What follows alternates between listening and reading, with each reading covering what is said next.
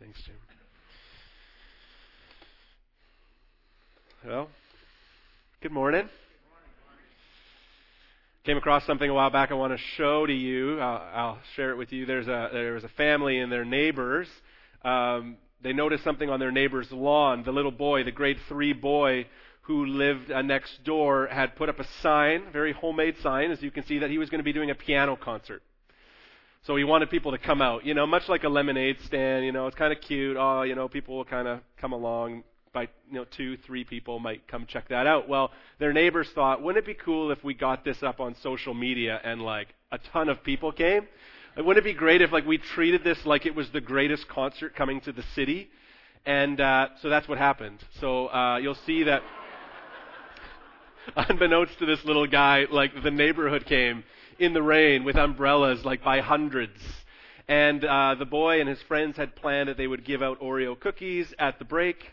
So I'm sure one of the parents was uh, going out and buying many, many more because you'll see there that they started handing out cookies at the break and put on this little concert for them. These concert goers brought homemade signs that said things like Dylan rocks and they were cheering to him probably playing that song that goes or whatever. So just awesome. When you see that, if you're anything like me, and if you have a heart, uh, you will think that that's just right, right? Just so good that that uh, life is better in community. There's something about that that is wonderful. In fact, we were made to live in community.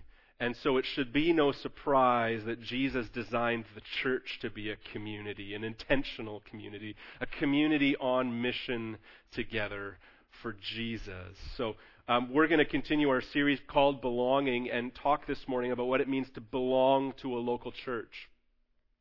Um, and so we're going to do something a little uh, different for us. Typically, we root ourselves in one particular text and look at a few verses, look at it contextually, see what it's saying in light of where it sits in the scriptures, um, exposit that text, really look at what the author's intent was with it, and then we bring application from those few verses. But we're stepping back um, this morning and looking more broadly at the question of why belong to a local church you know, why be a member or what we call ministry partner in a church? And when we ask a question about what the Bible says generally about something like that, now we're getting into something called systematic theology or, or biblical theology, is asking a bigger question of the Bible and saying, what are we to do? So that's where we're going this morning. So we're going to use about 15 texts of Scripture this morning.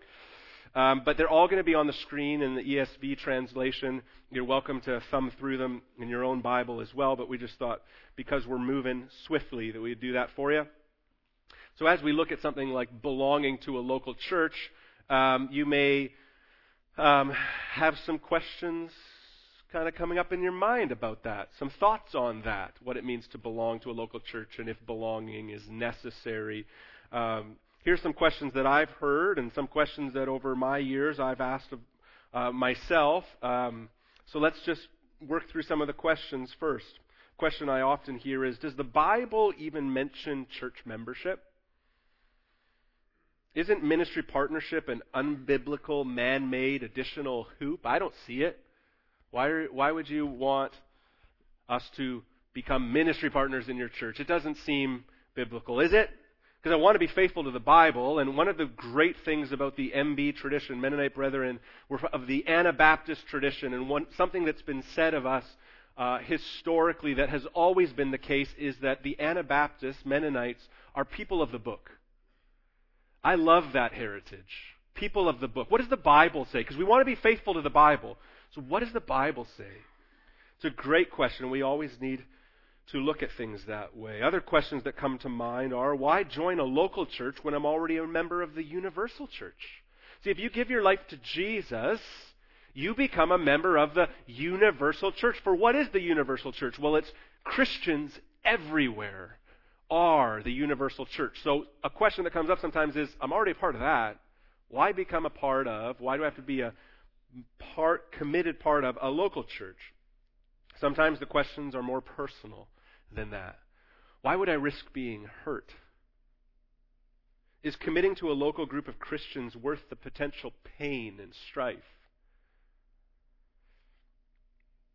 And in our age of skepticism, when it comes to leadership or something being required, we ask questions of what are they after? Or just simply, can I just attend a local church? Is belonging essential? These are, these are a lot of questions, and they often lead to a lot of reasons not to belong to a local church. Well, what if there are, though, great reasons? What if there are, in fact, better reasons to belong to a local church? It is our conviction that there are more compelling cultural, personal, and practical reasons to belong to a local church than not to. But more than anything, there are strong biblical reasons for it. It is a foundational element of every obedient Christian life. So if you have an outline and you want to jot them down, I'm going to give all five to you now.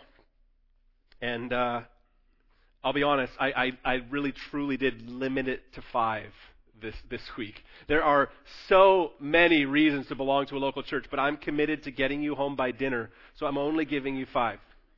Okay? So here's five, amongst many others, reasons to belong to a local church. First, for the good of biblical faithfulness.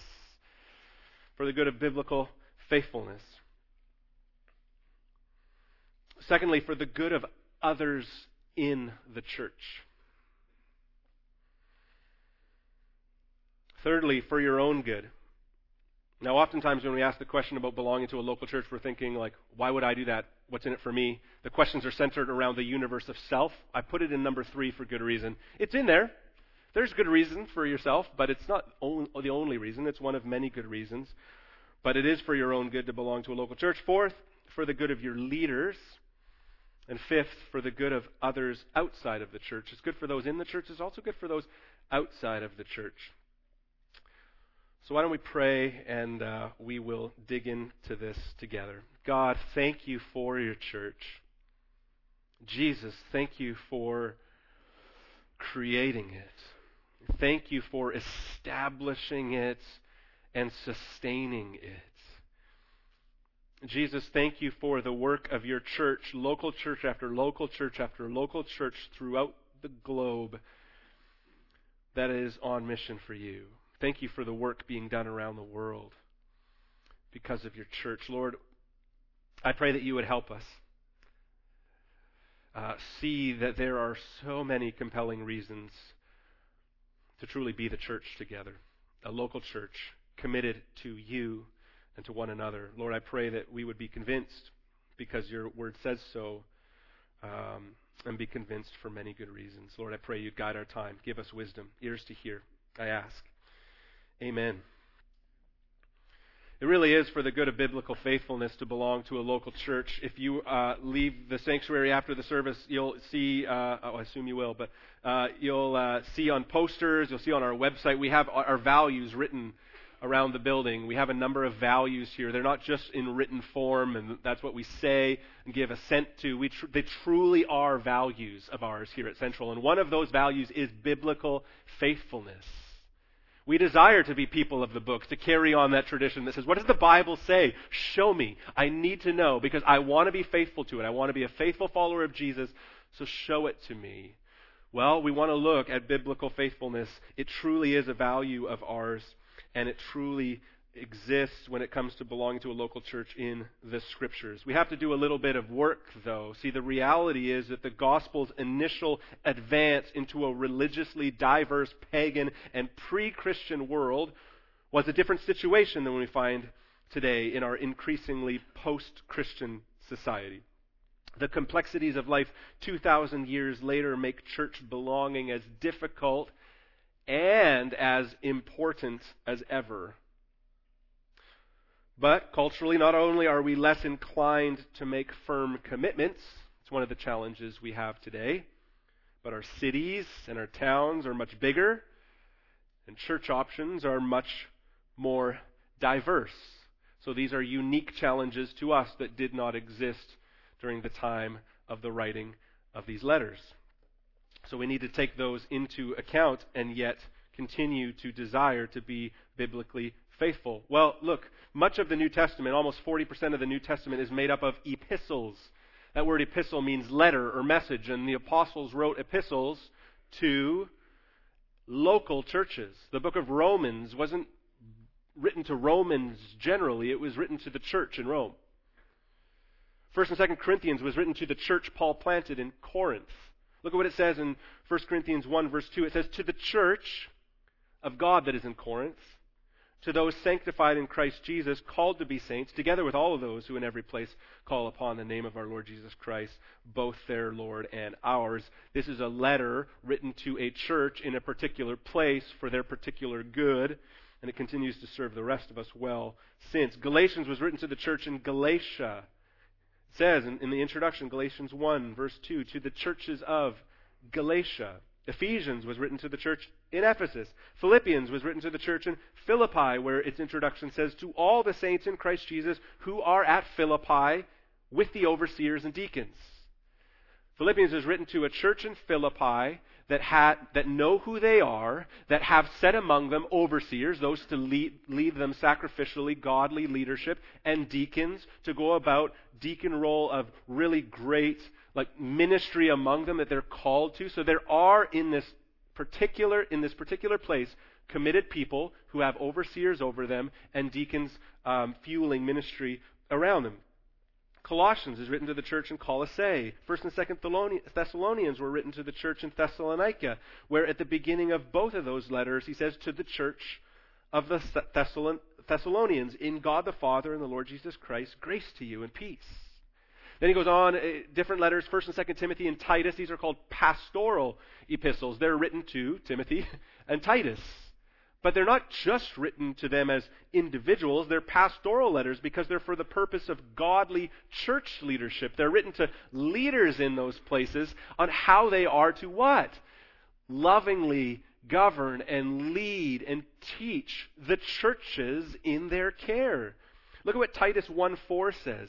Paul says to Titus, my true child in a common faith, grace and peace from God the Father and Jesus Christ our Savior.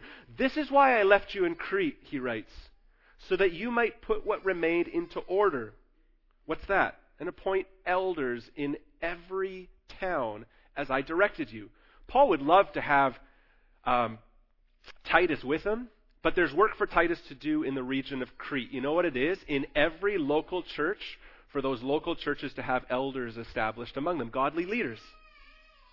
Philemon is written to him and the church that met in his house in Corinth. See, because of political status of Christians, um, they had no buildings and dedicated uh, dedicated to church services. But Philemon was a wealthy man and he had a large home, and so the church there could meet in his home. So um, a letter is written to Philemon and the church that meet in his home. James, 1st and 2nd Peter, 1st and 2nd, 3rd John, and Jude were letters not addressed to one particular church, but to the churches dispersed throughout the Roman Empire. These general letters would have been passed along from local church to local church. We see that the New Testament assumes that all Christians belong to a local church. In fact, we've separated what um, really, in our day and age, something that was always interwoven. See, when somebody would come to faith, we talked about this in our baptism uh, services about belonging with Jesus in baptism, is that what would happen typically was someone would give their life to Jesus. We see this over and over again in Acts and other places Someone would give their life to Jesus and they would be baptized because it was an initiation into the faith. Well, you know what else would follow that up was they would also become a part of the church. In one fell swoop, someone would give their life to Jesus, go and be baptized and be a part of the local church in that place. But for, in some instances, we've separated that by decades. We give our life to Jesus here.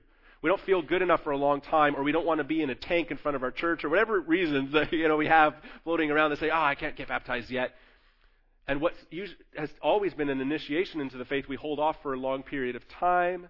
So then eventually we get baptized. But even when we get to that step, we often say, oh, you know what? I'm not sure about this church business. I don't want to become a part of this church at the same time. I just want to be baptized. And so then we separate that. So faith, years later, baptism, years later sometimes, actually becoming belonging to a local church. We've separated them so much. What has always been in one fell swoop what it's looked like to give your life to Jesus. The New Testament assumes that all Christians belong to a local church, even missionaries who left one place to go to another. So people like the Apostle Paul, he wasn't just an on his own Christian. He was sent out by the Jerusalem church. In another context, he's sent out by the church in Antioch.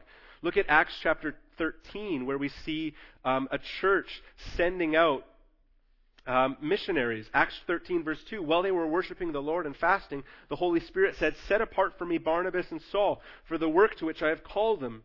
Then, after fasting and praying, they laid their hands on them and sent them off. Pick it up in chapter 14, verse 26, when they've returned from that. From there, they sailed back to Antioch, where they had been commended to the grace of God for the work that they had fulfilled.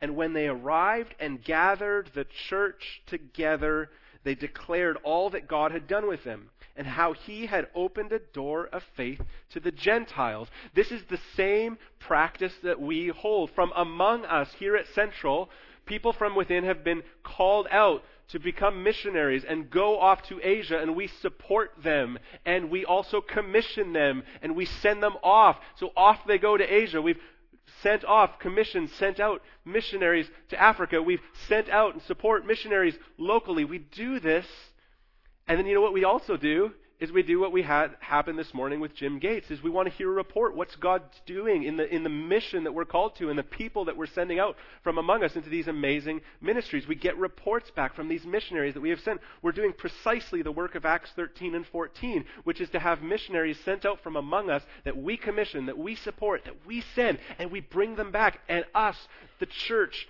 gather together, same group of people, committed, and hear back a report of all that God has done. Jesus is so committed to the church that we see in Ephesians chapter 5 how husbands are to love their wives. Husbands are to love their wives. What's the model? What's the picture? As Christ loved the church and gave himself up for her. See, Jesus is committed to the church.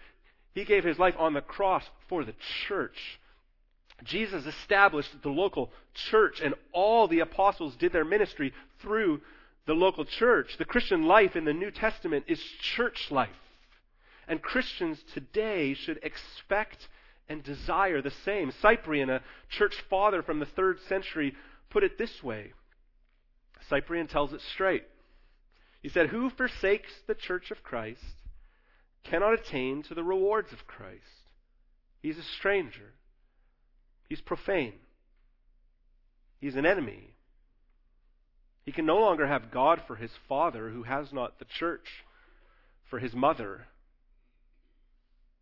The church in the New Testament was always local church. Local church after local church after local church. The Christians gathered and knew who they were. In the early church, third century, no one was apart from the church and considered themselves a Christian. It was always church life. Belonging to a local church is thoroughly biblical. So we come to our, our cultural moment and we recognize this consumer culture which um, wants to receive and not give, and we're going to talk a little bit about that. And so what happens is we think, oh, you know what? Actually belonging to a local church and, and, and really being firm about that, that's, that, that really rubs people the wrong way today. So we, we stop to use we stop using the language of Cyprian and say, Do you know your father? Because you don't seem to know the mother. It's strong language, but it's consistent with the New Testament that belonging to a local church is thoroughly biblical. Second, it's for the good of others in the church. Let's get more practical. Let's get more personal. Look, by becoming a ministry partner, you accept responsibility for a group of fellow believers. When we ask a question like, can I just attend? Why do I need to belong? What that is doing is it isn't accepting responsibility for a group of, um, of fellow believers. To accept responsibility is, is, is, is not to bristle at when, when something is being asked of you to be firm on. So when we want to loosen it and say, can I just attend? Look, what we're doing is not accepting responsibility for a group of fellow believers. But to belong to a local church is for the good of others in the church. Look at Hebrews chapter 10 verse 24. It says, "Let us consider how to stir up one another to love and good works, not neglecting to meet together as is the habit of some, but encouraging one another." Picture that with me. A group of people This is what we're commanded in Hebrews chapter 10. A group of people committed and not neglecting meeting together. In Acts chapter 2, we get a picture of that. Day by day, they would meet in the temple courts, kind of large gathering. That's where the crowd would go. And then they would also meet in homes during the week. So there was this large gathering, small gathering, meeting together regularly. This is what they would do. But some were starting not to meet together. They were neglecting meeting together regularly. And the writer of Hebrews is saying, do not neglect meeting together. Continue regular, routine, consistent, committed pattern of meeting together. The church, same people, meeting together. But picture also with me that you're not just checking that off a box. Like you're not just saying, I'm going to walk through the building doors. I'm actually going to meet together. I'm not going to neglect meeting with other Christians, the people I've chosen to walk with. I'm not going to neglect that. And you come in to the church building on a Sunday, you come into life group on a Wednesday or whatever, and as you go in, you're not just neglect, not neglecting to meet together, but you're saying, I'm to, I'm coming in figuring out how I stir up others towards love and good works.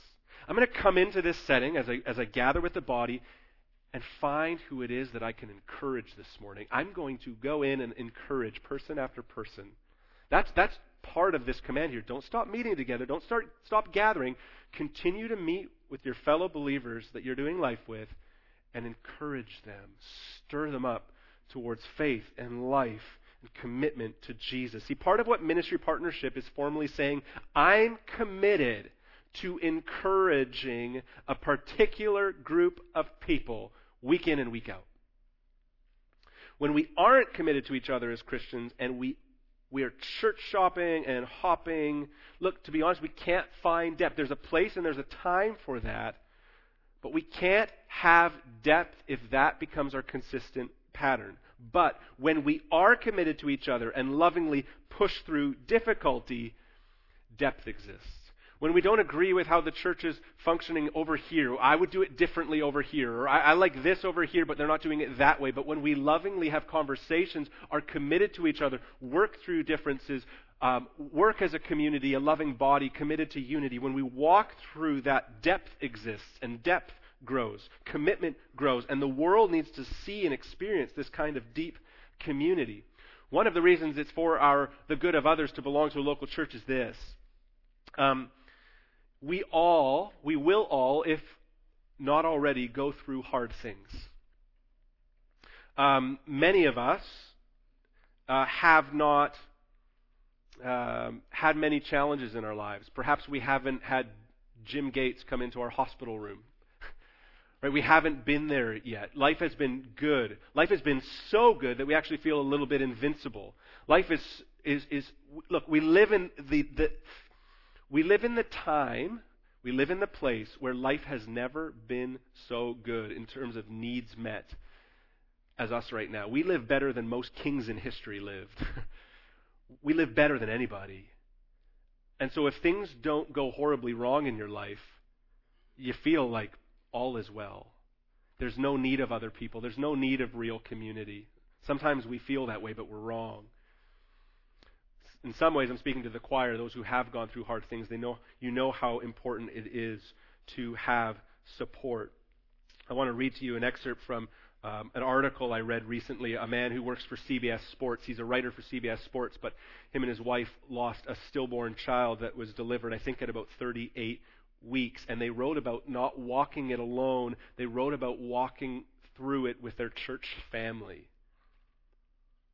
I want to just read you some excerpts from it. Our friends, family, and church were spectacularly gracious in the days that followed. It's impossible for me to stress that enough. They were unbelievable.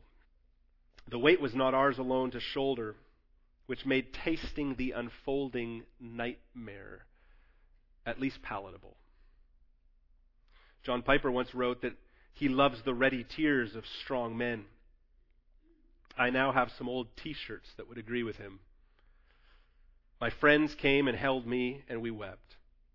Their wives came and held my wife too. It was a spectacular outpouring of God's grace in giving us deep and enduring friendships. These friends with whom we had built up a thousand or three thousand common days bore a part of our burden. I'm not sure how we would have moved forward without them and without their prayer. The Lord sustained us throughout. We certainly did not sustain ourselves. He goes on, filling out paperwork in the doctor's office that felt like the SAT, taking the SAT, a long walk with a great friend around the medical center, weeping with our pastors. Stillborn births are not necessarily unique. That doesn't dull the sting or erase the pain, but it at least reminds you many parents have walked this path. There is a couple from our church whose son Thomas died in a similar fashion in the exact same hospital room just one week before. They had literally walked the path we walked, and they walked it well. We took great hope in such great faithfulness. Picking up a casket for your baby. My gosh we chose four white roses representing each member of our family to lay around Kate's casket for the memorial. We picked a burial plot. That destroyed me. She would be buried next to Thomas. She shared a delivery room with him. Now she shares a resting place with him. Jen, his husband, uh, his wife, found great joy in knowing that. I spoke with our pastor a few hours before carrying my child's casket from the hearse to the grave. He stared me in the eyes and told me that as her father, I wouldn't regret putting her casket in the ground. Eventually, I lowered my six pound child six feet in the ground. Putting a baby in the ground changes you. I don't know how it couldn't. We went back to the church, and I found one of those strong men I mentioned earlier. He held me again and told me things would never be the same for any of us. And he's right. On our way home from the memorial and burial, Jen told me she felt like she'd never worshiped like she did at Kate's memorial. She'd never had this much on the table. In our 30 plus years on earth, we have almost exclusively known great gifts and a rich life. I said this at the memorial, but we have had a good life. We have tremendous friends, enjoy our work, and delight in our children.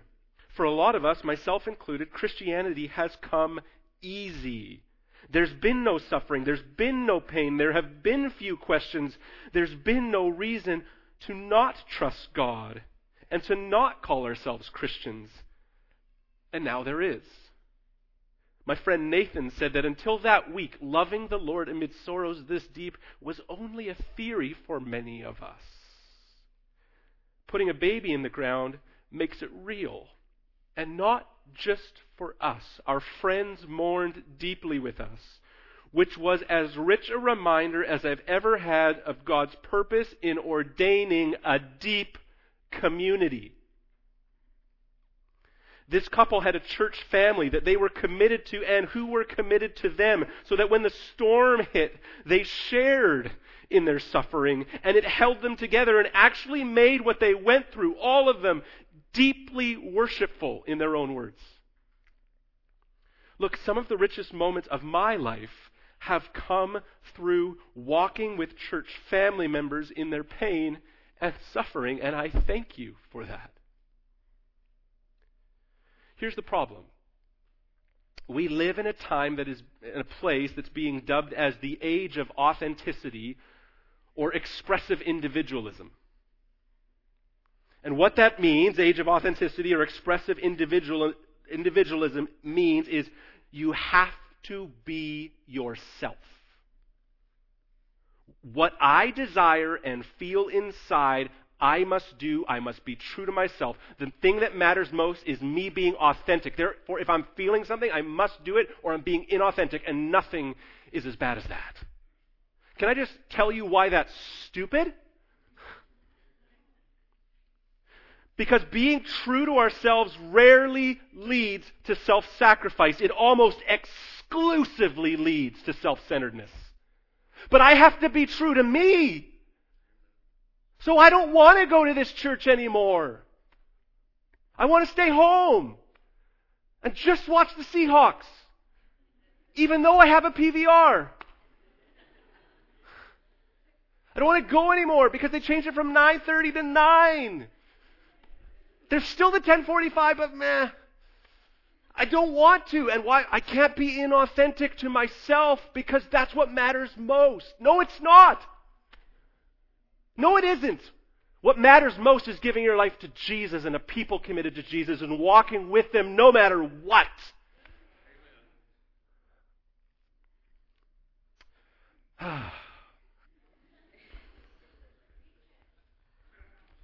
Ministry partnership flies in the face of expressive individualism. It's an antidote to our society. It swims against the current of consumer Christianity that only thinks of self. Ministry partnership speaks of sacrificial commitments to others. Ministry partnership establishes a commitment where we can be counted on to be reliable in caring for others. And we can't have allegiance with others saying, I'm in this with you, without committing to the same thing. I met a couple recently. They're very interesting. We spent a lot of time together. Really enjoyed them. It was really interesting, though. I had a couple conversations with them. I had a conversation with the guy and I had a conversation with the girl. The conversation with the guy went like this. He's like, Yeah, I love her. I love her, but I do not believe in marriage. I've seen marriages blow up like crazy. I don't believe in marriage. I love her, though. I'm committed to her. And then I had a conversation with her, and she's like, Yeah, I love him. I want to spend my life with him. I'm committed to him, but he won't get married. So, how do I know? She wanted the assurance that he was committed to her. And for her, marriage meant that he was. He would put his life on the line. He would sign his name. He would take vows. And then she knew that they were talking about the same thing. But look, ministry partnership doesn't say, I love this body of believers and I don't need to become a ministry partner to prove it. It says, I love this body of believers enough to mutually commit with them. I love them. I'm in. Living the Christian life in community is more than just casual associations. That's expressive individualism talking.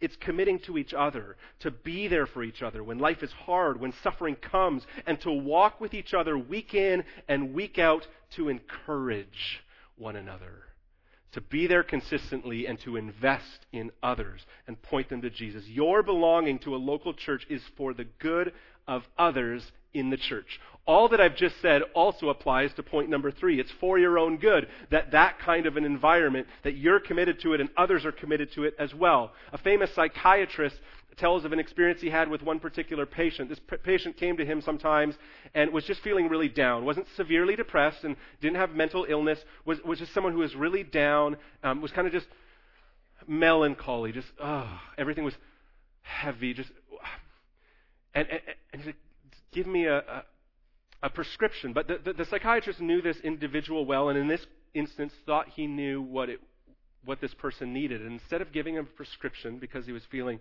Ah. He said, Go cross the tracks to the other side, of town. Find someone who needs help and help them. See, what he had figured out was this was a person that was just always looking in, always looking at self, always the universe centered around them. But when things weren't going that great, uh, I just, uh. find someone who needs help. Help them. It was precisely what this individual needed. See, there is a sense of belonging, being stirred up and encouraged in the faith that goes both ways. See, the people who care for you best are those who are willing to commit.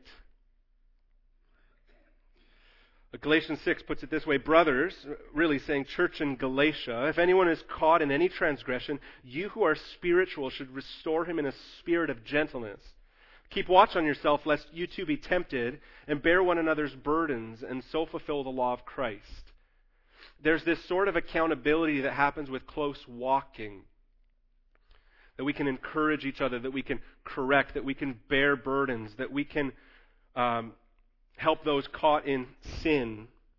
See, you yourself become accountable to mature brothers and sisters in Christ when you give yourself to belonging to a local body of Christ. It produces spiritual growth. See, the New Testament places a major emphasis on the need for Christians to be accountable to each other for spiritual growth. You can't be accountable when you're not committed to a local church. This is, this is where only having a couple of friends in your world as your accountability falls flat. Because the, you, you, usually you pick friends that are a lot like you and hold exactly the same values. And so when you want them to let you off the hook, they also want you to let them off the hook, and that's not the greatest accountability to be exclusively that. But when you give yourself to a local body of believers and you're committed to them, and there are more mature brothers and more mature sisters, and the group is rounded, and you can you have each other's blind spots covered, that's just really healthy for your faith, for your growth, for your accountability. J.I. Packer, one of the great 20th century theologians, put it this way, summarizing really what he reads in the New Testament. You can't live the real Christian life except as part of the church. Look, at the risk of getting too personal, um, this is my story. A few years ago, um, I just was not in a position to be a leader in the church. Some of my actions and some of where I was at was really disqualified myself from leadership, and that was necessary for me to take a step back. But by God's grace, my belief in the local church, uh, people's um, investment into me that had been formed through local church commitment, I think really saved me. Um, I experienced in that season strong, loving accountability. The kind that wouldn't let me off the hook easy, which was often infuriating. The kind that took hard work, tears, and prayer. And I'll be honest with you, if I was a Lone Ranger Christian, not committed and believing that the local church and my belonging mattered, I fear that I would have left a long time ago. But I am so profoundly grateful to God for wise, discerning, godly leaders in the church and the gift of accountability. Belonging to a local church is for your good. Fourthly, and with exactly two minutes left in our service. Awesome. It's for the good of your leaders. Look at 1 Peter chapter 5, starts said in verse 3. Shepherd the flock of God that's among you, exercising oversight, not under compulsion, but willingly, as God would have you. Not for shameful gain, but eagerly. Not domineering over those in your charge, but being examples to the flock. Now, there's some, there's some words here that get used in the New Testament a lot. Overseer, um, is an interchangeable word with shepherd, elder, pastor. These show up in the New Testament a lot, but they're interchangeable words, and they're words for leaders in a particular local church. The church is to set up overseer, shepherd, elder, pastor in local churches. And this word flock is obviously for a flock of sheep, but anytime flock is used in the New Testament, it's regarding a local congregation of believers.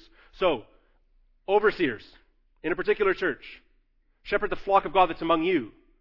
Um, a while back, uh, I was at a friend's house. They have sheep, and the sheep got out of the pen. And when we got there, the sheep were out of the pen, and they were going to go look for them, but they weren't my sheep. And if any of you knew me, know me, I'm not about to get sheep. I'm, that's not. I have office hands. Like I type. That's what I do. So, so, uh, so off off he goes to find his sheep. Well, he takes the pickup truck looking for his sheep, and there's lots of sheep where they live around, but he's not looking for any sheep. He's looking for the sheep that are his. And when he found his sheep, he picked up his sheep, not the neighbor's sheep, his sheep, put them in the back of the truck, his sheep.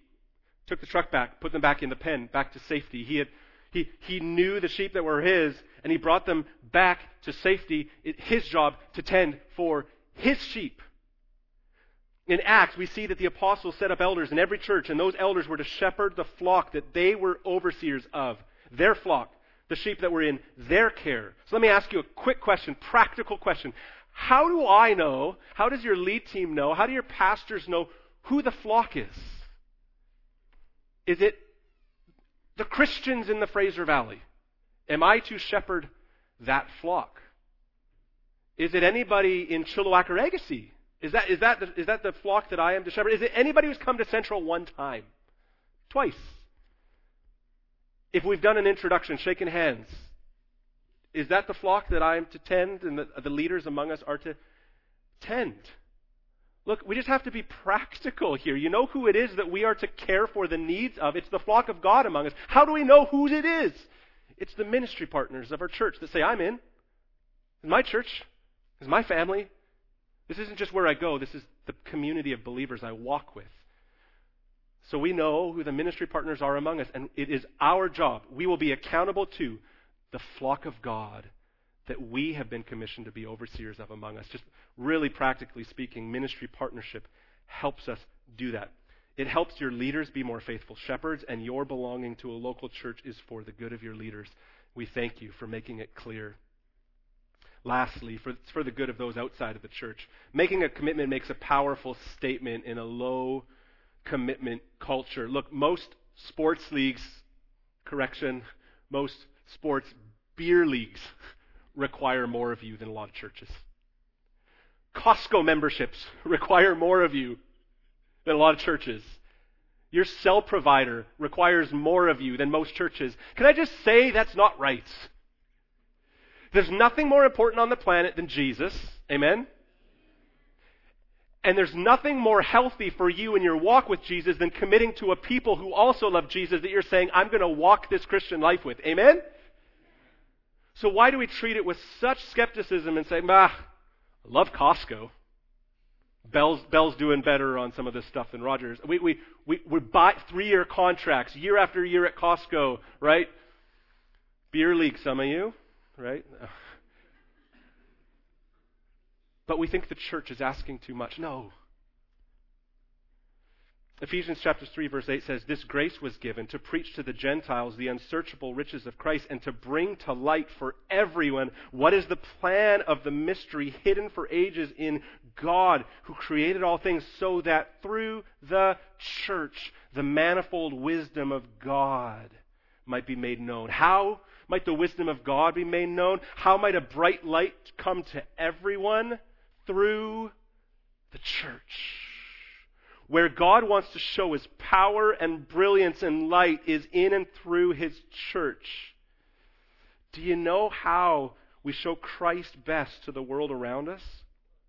As a committed, healthy, stable community that is not so like our culture that we flake That even when life is going really well for us, we recognize that we're a part of a community where life is not going so well for some of us, and we're ready to rally. We're ready to be that shirt for our brother or our sister in Christ to cry on. We should not be a people unfamiliar with suffering because we should be constantly walking it with one another. And as that light shines of a people so different than our age, it will compel, it will shine, and through the church, the manifold wisdom of God will be made known. Your belonging to a local church is for the good of others outside of the church, seeing what the community of God looks like, and it being a compelling thing. Lastly, so quickly, really quick practical conclusions. Look, if you are looking for a church, here's my, here's my word to you find one and commit long term. Look, at Central, we don't claim to be the church for everyone. We're not trying to twist your arm that it be here. Our desire is that you find a church that both can serve you, can teach you, and that you can serve in and give yourself to. If that's us, praise God. If it's the church down the road, praise God. My, my encouragement to you, if you are looking for a church, is to find one and commit long term for all the reasons we just unpacked this morning. Likewise, if you have been attending Central for a while, Make it official. For all the reasons we've talked about this morning, we would love to see you become a ministry partner here and give yourself fully to this local expression of Christ's church. Loving and being loved, serving and being served, with all the responsibilities and blessings that come with it. Would love that. Lastly, if you are a ministry partner, I urge you, continue in the beautiful unity and missional focus that comes as we submit to one another and to Christ. Continue to grow in what it means to partner in the ministry of this local church. The reasons are biblical, culturally compelling, practically helpful, and beneficial for yourself and for others. May God continue to use us as a church to love God, love one another, and serve the world. Um, look, as you go, I'm just going to send you off. as you go, we have uh, ministry partner baptism forms at the Welcome Center. Um, there, you can also fill them out online. Would love for you to pick those up. They have been flying in uh, this month. Something really cool about that is that it's going to make February 7th really fun when we baptize a lot of people and we add a lot of ministry partners here. We'd love that for you to be you as well. So use those tools, please. Let me pray for us, and I'll send you on your way. God, thank you so much for your grace. Thank you so much for uh, your word. Lord, I am learning as I study this so much about how I can truly give myself to my local church. Um, God, thank you for Christ, Jesus, and the fact that this is his church. He is the head. We worship you, Jesus. We submit to you, Lord. And we want to be a faithful people committed on mission together for what you have for us. So we pray you continue to teach us all where we are. Help us see you clearly. Help us see it in the scriptures. Help us work it out in community. And God, I pray that you would help us impact Chilliwack, Agassiz, and the world for your son, Jesus. I pray it in his name. Amen.